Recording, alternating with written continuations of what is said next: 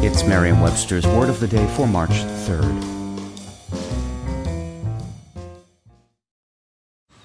Man, that sunset is gorgeous. Grill, patio, sunset. Hard to get better than that. Unless you're browsing Carvana's inventory while you soak it all in. Oh, burger time. So sit back, get comfortable. Carvana's got thousands of cars under $20,000 just waiting for you. I could stay here forever. Carvana, where car buying meets comfort, meets convenience. Download the app or visit Carvana.com today.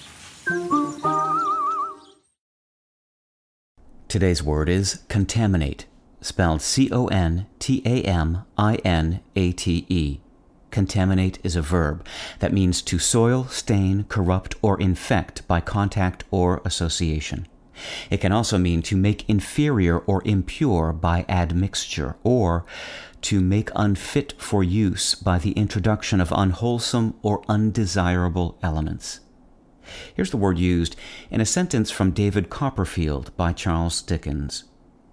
As to any recreation with other children of my age, I had very little of that. For the gloomy theology of the Murdstones made all children out to be a swarm of little vipers, and held that they contaminated one another. The words contaminate, taint, pollute, and defile mean to make impure or unclean. Contaminate implies intrusion of or contact with dirt or foulness from an outside source. Logically enough, it derives from the Latin word tangere, meaning to touch. Taint stresses a loss of purity or cleanliness that follows contact, such as tainted meat.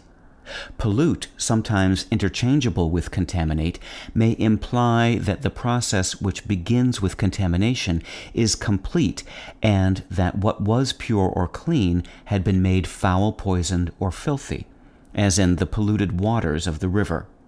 Defile implies befouling of what could or should have been kept clean and pure or held sacred, and commonly suggests violation or desecration, as in vandals defiled the mausoleum.